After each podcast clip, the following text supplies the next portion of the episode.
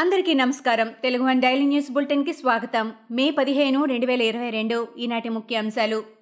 ఇప్పటి వరకు తీసుకున్న అప్పులపై వివరాలు సమర్పించాలని ఏపీ ప్రభుత్వాన్ని ప్రిన్సిపల్ అకౌంటెంట్ జనరల్ కార్యాలయం కోరింది. ఈ మేరకు రాష్ట్ర ఆర్థిక శాఖ కార్యదర్శికి లేఖ రాసింది. ప్రభుత్వ పథకాల అమలుకు బడ్జెట్లో నమోదు కాని రుణాల వివరాలు చెప్పాలని పేర్కొంది.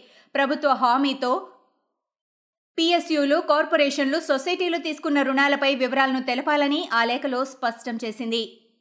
సాగు తాగునీరులో దేశానికి ఆదర్శంగా నిలిచామని మంత్రి కేటీఆర్ అన్నారు. ఆరేడు దశాబ్దాలుగా అధికారంలో ఉండి ఏమీ చేయలేదని పరోక్షంగా కాంగ్రెస్ను ఉద్దేశించి ఆరోపించారు. నల్గొండ జిల్లాలో సుంకిసాల ఇంటెక్వెల్కు భూమి పూజ చేసిన అనంతరం కేటీఆర్ హోలియాలో పర్యటించారు. అక్కడ పలు అభివృద్ధి కార్యక్రమాలకు శంకుస్థాపన చేసిన అనంతరం అక్కడ ఏర్పాటు చేసిన బహిరంగ సభలో ఆయన మాట్లాడారు. మాటలు కోటలు దాటుతున్నాయి.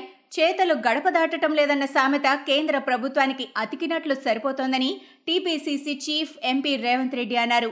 రెండు వేల ఇరవై రెండు నాటికి దేశంలో రైతుల ఆదాయం రెట్టింపు చేస్తామన్న కేంద్ర ప్రభుత్వ హామీ ఒట్టి బూటకమని అర్థమైందని అన్నారు.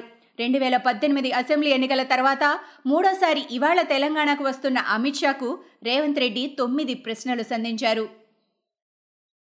టీడీపీను దెబ్బతీసేందుకే అమరావతిని నిర్లక్ష్యం చేశారని బీజేపీ ఎంపీ జీవీఎల్ నరసింహారావు ఆరోపించారు.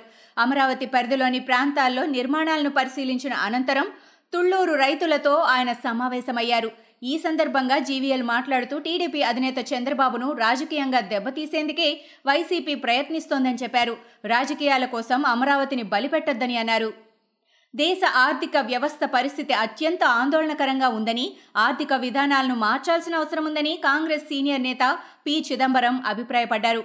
రాజస్థాన్లోని ఉదయపూర్లో జరుగుతున్న కాంగ్రెస్ చింతన్ శిబిర్లో ఆయన ఆర్థిక వ్యవస్థ వృద్ధి రేటు అంశాలపై పార్టీ నేతలు చర్చించారు. ఈ వివరాలను చిదంబరం నేడు మీడియాకు వెల్లడించారు.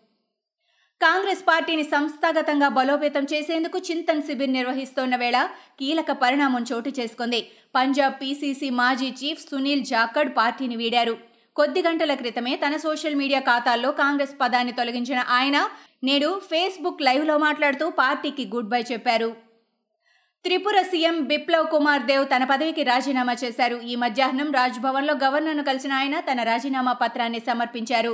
వచ్చే ఏడాది రాష్ట్రంలో అసెంబ్లీ ఎన్నికలు జరగనున్న నేపథ్యంలో ఈ కీలక పరిణామం చోటు చేసుకోవడం గమనార్హం. పలు వివాదాస్పద వ్యాఖ్యలతో అనేకసార్లు వార్తల్లో నిలిచిన బిప్లవ్పై ఇటీవల కొన్ని రోజులుగా విమర్శలు వెల్లువెత్తుతున్నాయి. సొమ్మొకరిది సోకొకరిది అన్న చందంగా సీఎం జగన్ వైఖరి ఉందని టీడీపీ సీనియర్ నేత యనమల రామకృష్ణుడు విమర్శించారు. మత్స్యకారులకు ఇవ్వాల్సిన పరిహారాన్ని ఆరు నెలలుగా తొక్కిపెట్టి ఇవ్వాల్సిన దానిలో సగం పెండింగ్ పెట్టింది జగన్ కాదా అని ఆయన ధ్వజమెత్తారు. ఈ మేరకు ఆయన ఓ ప్రకటన విడుదల చేశారు. కేంద్ర హోంశాఖ మంత్రి అమిత్ షా పర్యటనపై తెలంగాణ మంత్రి హరీష్ రావు సెటైరికల్గా స్పందించారు. ఈ మేరకు ఆయన ట్వీట్ చేశారు. వలస పక్షులు వస్తుంటాయి పోతూ ఉంటాయి. ఇష్టమైన ప్రదేశాలు ఆహారం ఆస్వాదించి సంతోషంగా వెళ్తాయి.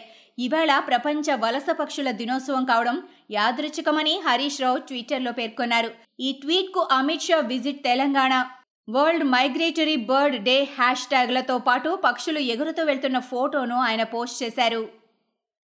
పంజాబ్లో అధికారంలోకి వచ్చినప్పటి నుంచి పాలనలో తనదైన ముద్ర వేస్తూ దేశ ప్రజల దృష్టిని ఆకర్షిస్తున్న సీఎం భగవంత్ సీఎం భగవంత్ మాన్ తాజాగా మరో కీలక నిర్ణయం తీసుకున్నారు. రాష్ట్రంలో జైళ్ళలో వీఐపీ గదులను రద్దు చేస్తున్నట్లు ప్రకటించారు. వీఐపీ సంస్కృతికి స్వస్తి చెబుతూ ఆ గదులన్నీ మేనేజ్మెంట్ బ్లాకులుగా మార్చాలని అధికారులను ఆదేశించినట్లు ఆయన ట్విట్టర్లో పేర్కొన్నారు. యాప్ ప్రభుత్వం అధికారంలోకి వచ్చినప్పటి నుంచి రాష్ట్రంలోని జైళ్ళలో డెబ్బై ఫోన్లు స్వాధీనం చేసుకున్నట్లు సీఎం తెలిపారు.